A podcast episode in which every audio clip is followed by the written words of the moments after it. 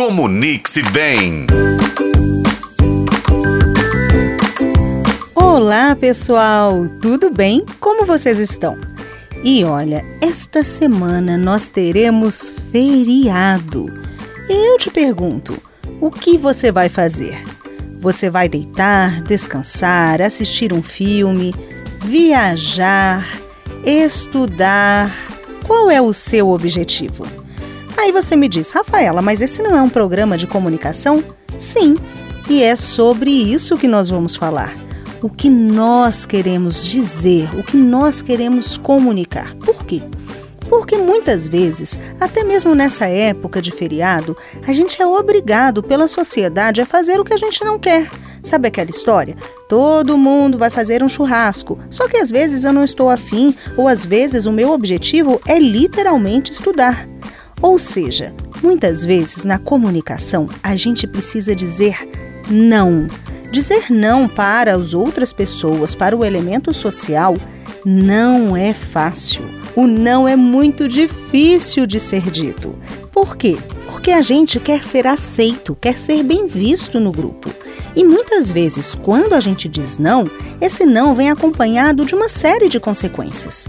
E eu penso muito nisso porque o feriado para mim sempre foi esse momento que às vezes eu trabalho tanto que eu quero passar o dia deitada, mas aí todo mundo olha para mim como se eu fosse um monstro. Ou às vezes eu quero estudar e aí a pessoa fala: "Mas você já trabalha tanto, já estuda tanto, quer estudar mais?".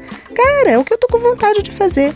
E aí, gente, a gente precisa avaliar o tanto que vale a pena a gente ceder, porque a gente deve sempre ceder, mas o tanto que a gente tem que dizer o não na nossa comunicação para que a gente tenha saúde mental. Por exemplo, quando eu digo alguns nãos, pelo menos, e me dou o direito de, num feriado de três, quatro dias, eu pelo menos tirar um dia, dois, para fazer o que eu quero, eu não me sobrecarrego.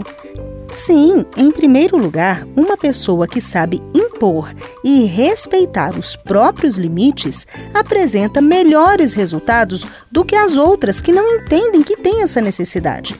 Então, a gente precisa do nosso tempo, precisa do nosso não, para a gente não enlouquecer, não se sobrecarregar, não falar que dá conta e depois adoecer. Além de tudo, quando a gente diz algum não com carinho, lembrem-se, não precisa de uma comunicação violenta.